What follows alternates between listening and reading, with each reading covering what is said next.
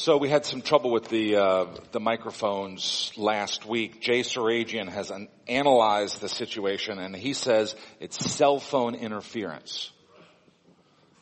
Okay, self cell phone interference. All right. So if you want to uh, if you want to be helpful to me and to yourselves, you can put your phones in your car, which would probably be the best way to take a Sabbath from from your device. Take a Sabbath for one hour I know that's very scary. Teen Challenge has a program for this to actually help you detach and detox from your phone. One option. The other option is you put it in airplane mode. Okay? So, let us join our hearts together in prayer.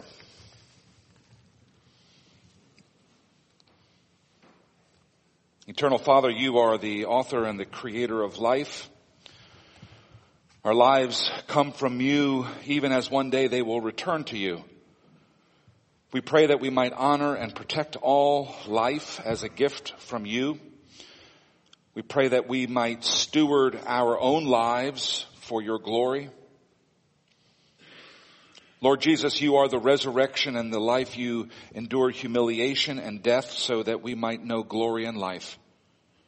We thank you for giving us new life and we ask that you receive our submitted lives as a living sacrifice for you. Holy Spirit, Spirit of life, it is by your power that we are set free from the law of sin and death. All of the benefits of our lives in Christ come through you. We ask that you would fill us with power and with holiness.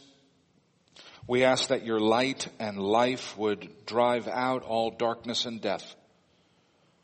Father, Son, and Holy Spirit, we worship you today. And we confess that while you offer us nothing but perfection, we are so often distracted by second best. While you invite us to enjoy life and life abundant, we often settle for cheap imitations. Forgive us our idolatry. Break the power of sin in our lives. Mold us and shape us for your glory, for service in your kingdom. We pray for those of our number who are unable because of health to be in church this morning. For Gloria George and for Millie Ivins and for Ruth Marcucci and Wilma Stiles. For Dick Turner and for Dorothy Young. We pray that you minister to them in a special way this hour. God of grace and God of comfort, we pray that you open our eyes to the people that you want us to serve, members of our family who need our care, strangers to whom we can offer kindness, needs in our neighborhoods that we have the resources to meet. Wherever we go, let us be your hands and your feet and your laughter and your joy. These prayers we offer in the name of Jesus who taught us all to pray saying, Our Father who art in heaven, hallowed be thy name. Thy kingdom come, thy will be done on earth as it is in heaven. Give us this day our daily bread and forgive us our debts as we forgive our debtors. And lead us not into temptation, but deliver us from evil. For thine is the kingdom and the power and the glory forever. Amen. Our New Testament reading this morning comes from the Gospel of John chapter 14. I will read the first three verses. Hear the word of God. Let not your hearts be troubled. Believe in God. Believe also in me. In my father's house are many rooms. If it were not so, would I have told you that I go to prepare a place for you? And if I go and prepare a place for you, I will come again and will take you to myself that where I am, you may be also. This is the word of the Lord. Let us pray. Lord God, we ask that as we come to your holy scriptures, that we might do so with delight and with a willingness to be surprised. I pray that our preconceptions do not block our ears to what you have to say to us today. Speak your word so that we might be remade. Amen. Both of our readings this morning are responses to really tough situations.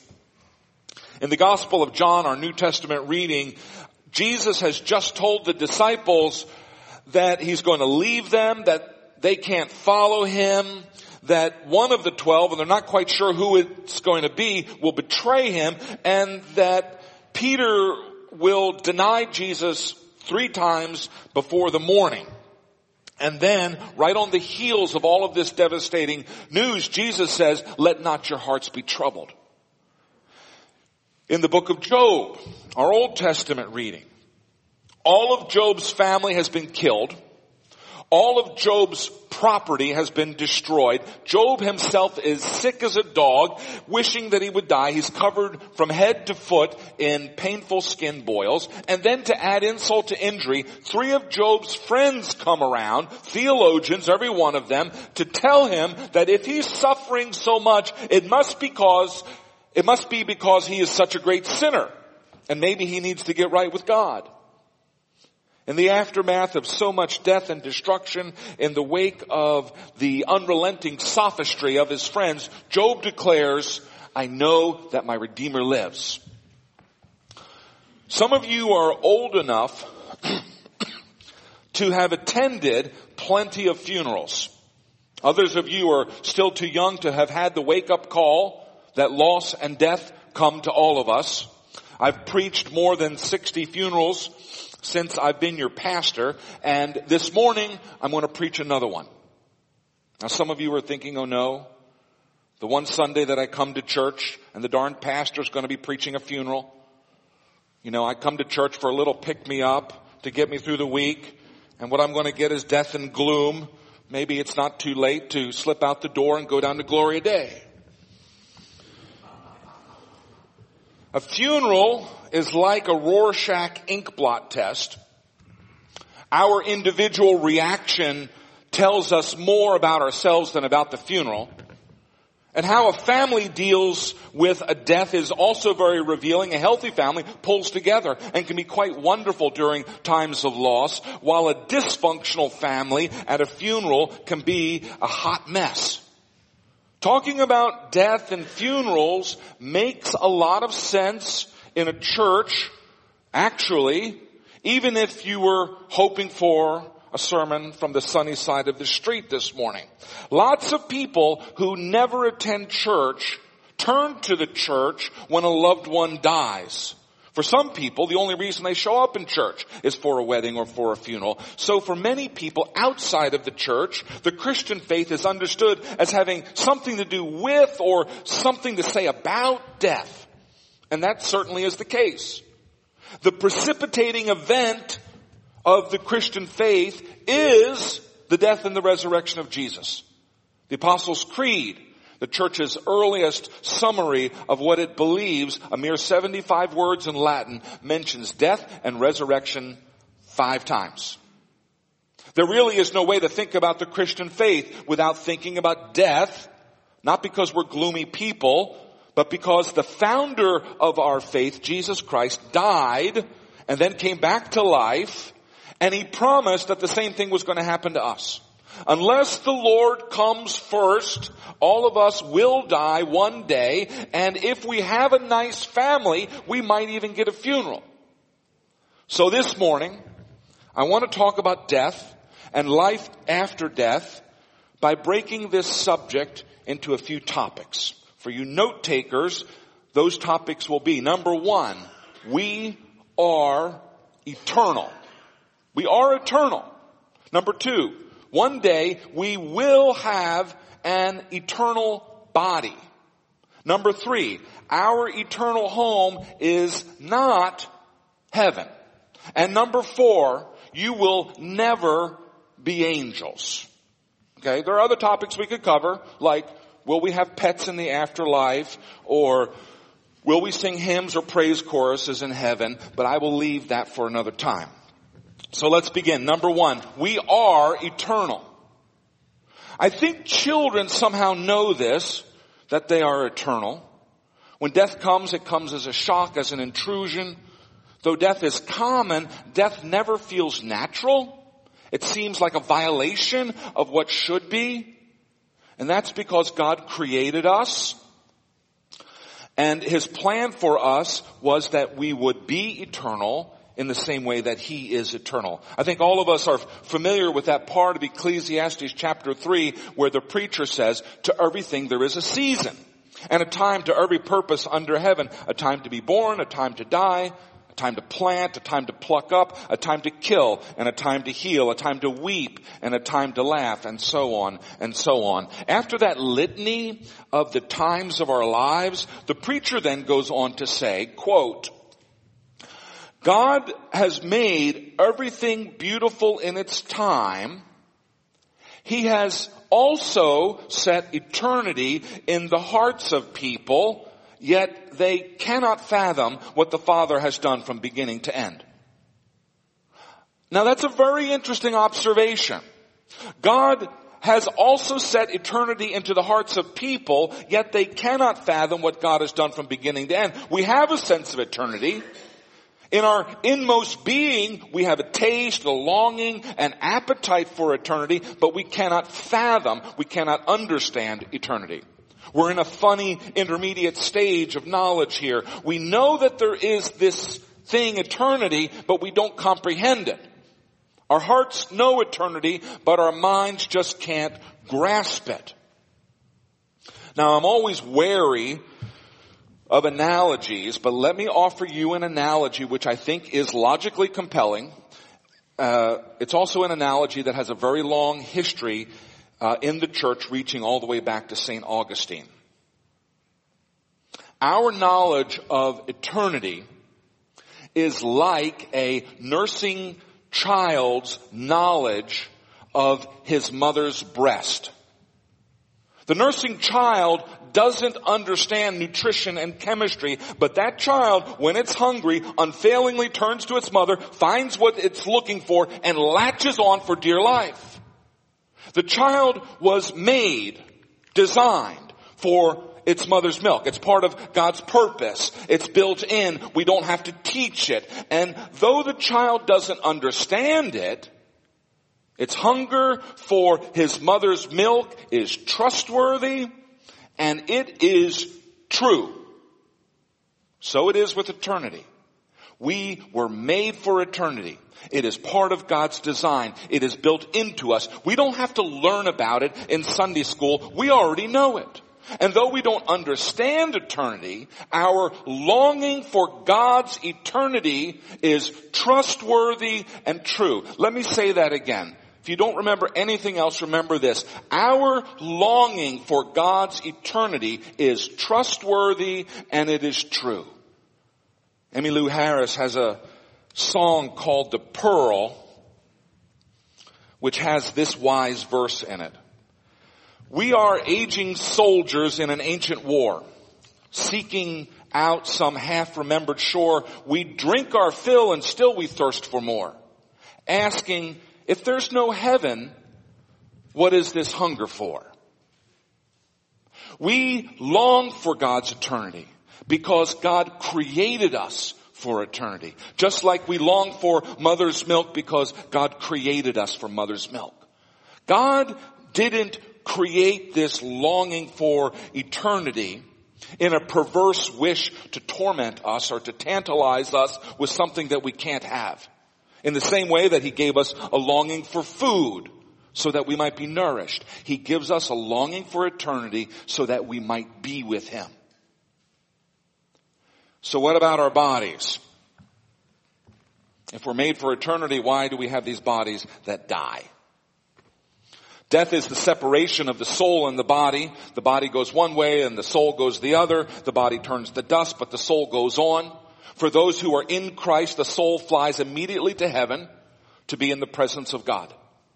In 2 Corinthians 5, 8, Paul says that he would prefer to be away from the body and to be at home with the Lord. In other words, when he dies, he goes to be with the Lord immediately.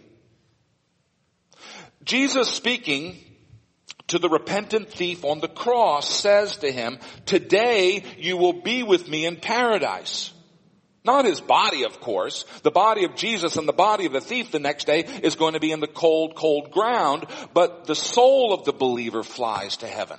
So yes, our bodies are corruptible, our bodies are prone to death and rot, even while the soul lives on. And that brings me to my second point.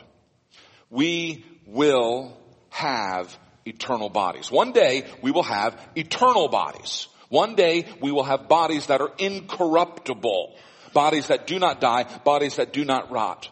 It is really important to understand that we will not spend eternity as disembodied spirits floating around in some ghostly spiritual world. We will have bodies. Eternal bodies. Yes, there is a brief time when dead people will be separated from the bodies, but the day is coming soon when not only will our souls be eternal, but also our bodies and our eternal souls and our incorruptible bodies will be united. On the day of resurrection, our bodies will be reconstituted. They will come back together and they will start to live again. These resurrected bodies will be glorified. We don't understand what that means. And those bodies will never die. On the day of resurrection, we will become full human beings again, body and soul together, living in bodies that have the form that God intended from the beginning, bodies undamaged by sin and the fall.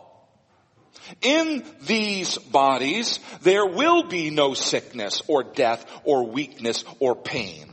All of the parts will work the way that they're supposed to work. In our Old Testament reading from Job this morning, we see the concrete physical nature of the resurrection. Don't think of the resurrection as a spiritual event. It is a physical event. Job says, I know that my Redeemer lives. Job, of course, doesn't know that that Redeemer's name will be Jesus, but he knows that his Redeemer is coming as clearly as a child knows to turn to his mother's breast. I know that my Redeemer lives and that in the end he will stand on the earth. Here. Not in some spirit land. Oh yeah, the Redeemer is coming to earth. He's going to stand on the ground. Job isn't talking about some far away, stuck in heaven kind of Redeemer. His Redeemer is coming to planet earth and then he says, after my skin has been destroyed, yet in my flesh I will see God. I will see Him with my own eyes. This is important. After our bodies die and the worms eat us, we will still see God with our flesh and with our eyes. Job isn't talking about some kind of spiritual vision of God. He's talking about seeing eyes with his retina and his lens and his cornea That's called resurrection. The body turned to dust, but then raised up, reconstituted, and we will see God, we will see our Redeemer with our eyes, with fleshly eyes. Now one of the things that's important to understand about bodies, unlike souls, is that bodies exist in space, and in time. Souls might exist in time, I'm not sure, but they certainly don't exist in space. Bodies exist in time and space. And we will be doing stuff in our resurrected bodies. I suspect that we will have jobs in eternity. I will probably be running a small used bookstore. Why not? People are going to be reading in heaven. Good books. When God created us initially, He put us into a garden to tend. We had a job to do. God made us with work. He made us for work. Eternity will not be one long, boring retirement. We're going to be doing important stuff, interesting work. We're going to be doing this work as fully human, eternal in our reconstituted and glorified resurrected bodies. Jesus is the first human to be resurrected he was dead and then he was resurrected. And now he's fully human with a united body and soul, a body that cannot die again. Yes, of course he's still fully divine, but let's not forget his full humanity. Let's not forget that he's the first fruit of the general resurrection that is still to come. Just as Jesus was resurrected, we too will be resurrected. Now, I don't think it will be as fun for us as it was for Jesus because when we're resurrected, everyone else is also going to be resurrected at the same time and so it's not going to be such a big deal. I think Jesus had a ball when he was resurrected because no one was expecting it and so he would just show up. He would walk through a wall. People would be very surprised. They'd be freaked out. For us, it won't be so interesting. You'll meet me on the other side of the resurrection. No big deal. No huge surprise because we'll all have been resurrected. You'll say, hey, Pastor Dan, it's good to see you again. I almost didn't recognize you with hair. Oh yeah we will know each other in eternity. The Bible is crystal clear about this. People in heaven and people in hell will recognize each other in the story of the transfiguration in Luke chapter 9, Elijah and Moses, who died centuries apart, knew each other. And the three disciples who were there to witness the event also knew who they were, though they had never met them before. In Luke chapter 16, Jesus tells a story of Lazarus, the poor beggar. He's in heaven, and then there's the stingy rich man who's in hell. They knew each other in life, and guess what? They also know each other in the afterlife. So, it's going to be fun because we will know each other and we will spend eternity with each other. Point number three. Heaven is not our eternal home. Now this comes as a surprise to some people. But the Bible is pretty clear about this, and if you want to check up on me, and you should always be willing to check up on your pastor, I am not a priest, I'm a pastor, be sure to read Revelations chapter 21 and chapter 22. In those two chapters, we read about the new heaven and the new earth. And we read about a beautiful city called New Jerusalem coming out of heaven and settling on the new earth. And there in that city, all of the resurrected saints are gathered and God lives with his light filling the entire earth. Revelations 21 3 says, Behold, the dwelling place of God is with man. He will dwell with them and they will be his people and God will himself will be with them as their God. Our final destination is the New Jerusalem, which is a physical city with physical streets and physical trees and physical houses and a physical river and that city will be on a physical planet with a sky and wind and gravity and rocks and water. Ghosts with harps and wings floating around on clouds, that's nonsense. It's not what the Bible says. Our new home will be a perfected version of this home. It will be earth without war, without hate, without hunger, without cruelty, without pain, without death. The Bible tells us that the saints will live eternally in physical bodies in a physical city where God is also present. Yes, the redeemed who die go to heaven. But that heaven is just a kind of way station, a rest stop on the way to the New Jerusalem. Once the resurrection comes, the souls that are in heaven will be united with resurrected glorified bodies and the eternal party will begin in the New Jerusalem. Our mortal lives are sweet and rich and good, that is for sure. But the sweetness of our lives is always mixed with bitterness. Our lives are always tempered by death.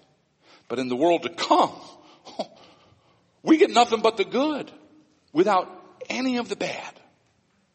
Revelation 21 4 says, God will wipe away every tear from their eyes and death shall be no more. Neither shall there be mourning, nor crying, nor pain anymore.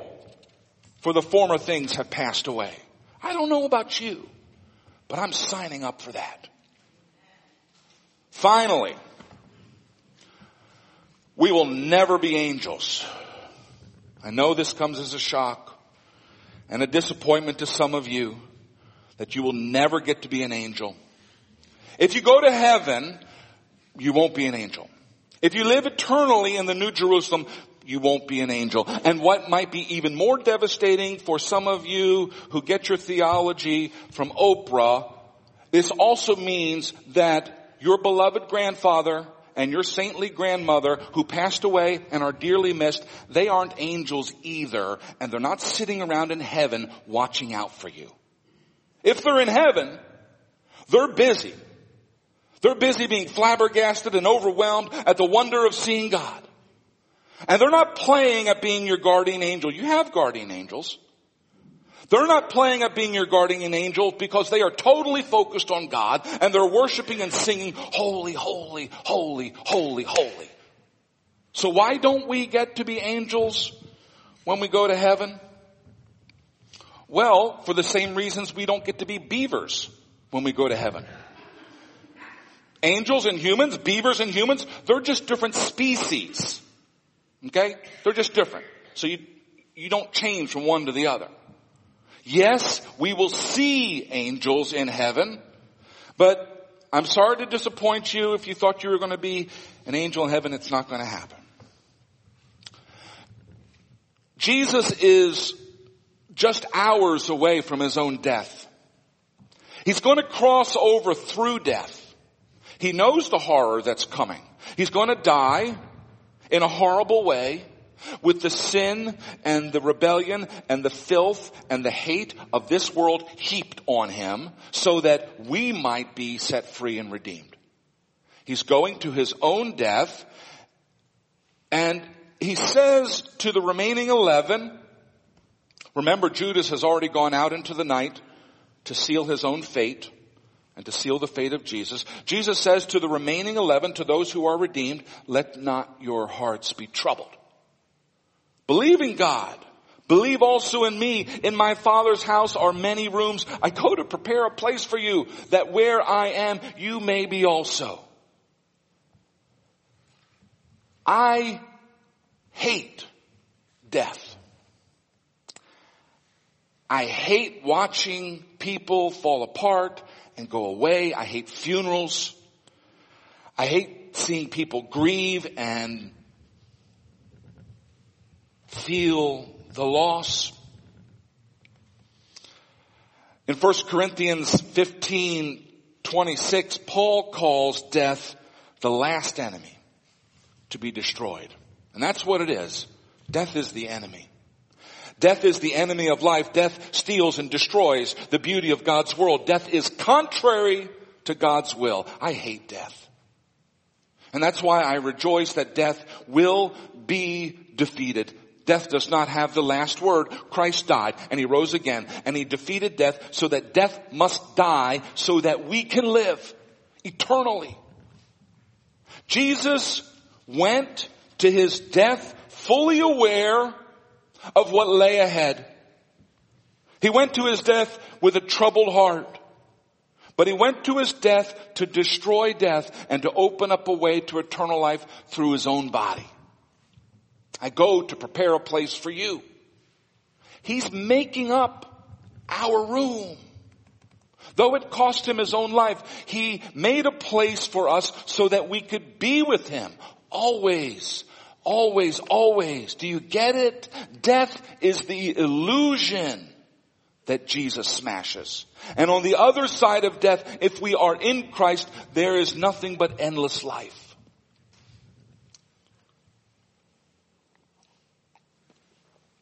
For us, death can be a very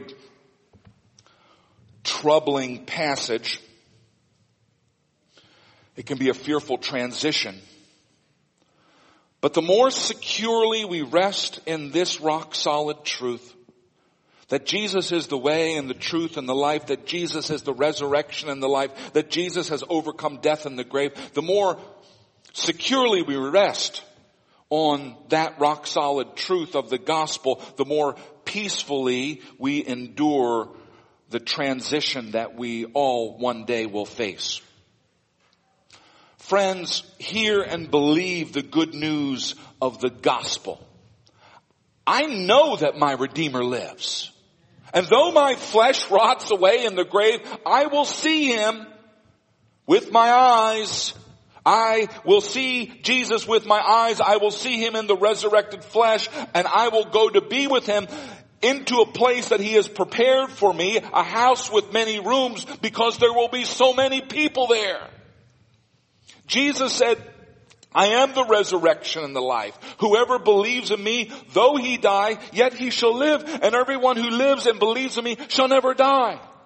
Jesus said, for God so loved the world that he gave his only son. And whoever believes in him should not perish, but have everlasting life. In Romans 10, 9, the apostle Paul tells us, if you declare with your mouth Jesus is Lord and believe in your heart that God raised him from the dead, you will be saved. Do you believe that? Then let me hear you say it. Jesus is Lord. Jesus is Lord. Jesus is Lord. Jesus is Lord. He has made a place for us. He is waiting for us. He will receive us. He has prepared the way for us. He is the way, the truth, and the everlasting life. All glory and honor and praise be to Him now and forevermore. Amen. Let us pray. Almighty God, we honor you and we adore you and we bless your name. Thank you for the truths of scripture and we thank you that you loved us enough to make this world for us and that you're going to make a new world for us, even better than this one. And that we're going to be there with you forever. Lord Jesus, give us the faith to cling to that truth. Give us the faith to cling to the cross. This we ask in Jesus' name. Amen. I'm going to invite you all to now stand. That includes you. We're going to use the words of the Apostles' Creed to confess what the church has believed since the beginning. The words are here. They will magically appear on the screen above. Please join me. I believe in God the Father Almighty, maker of heaven and earth, and in Jesus Christ, his only son, our Lord, who was conceived by the Holy Ghost, born of the Virgin Mary, suffered under Pontius Pilate, was crucified, dead, and buried he descended into hell. The third day he arose again from the dead. He ascended into heaven and sitteth on the right hand of God the Father Almighty. From thence he shall come to judge the quick and the dead. I believe in the Holy Ghost, the Holy Catholic Church, the communion of saints, the forgiveness of sins, the resurrection of the body, and the life everlasting. Amen. Please remain standing as we sing. sing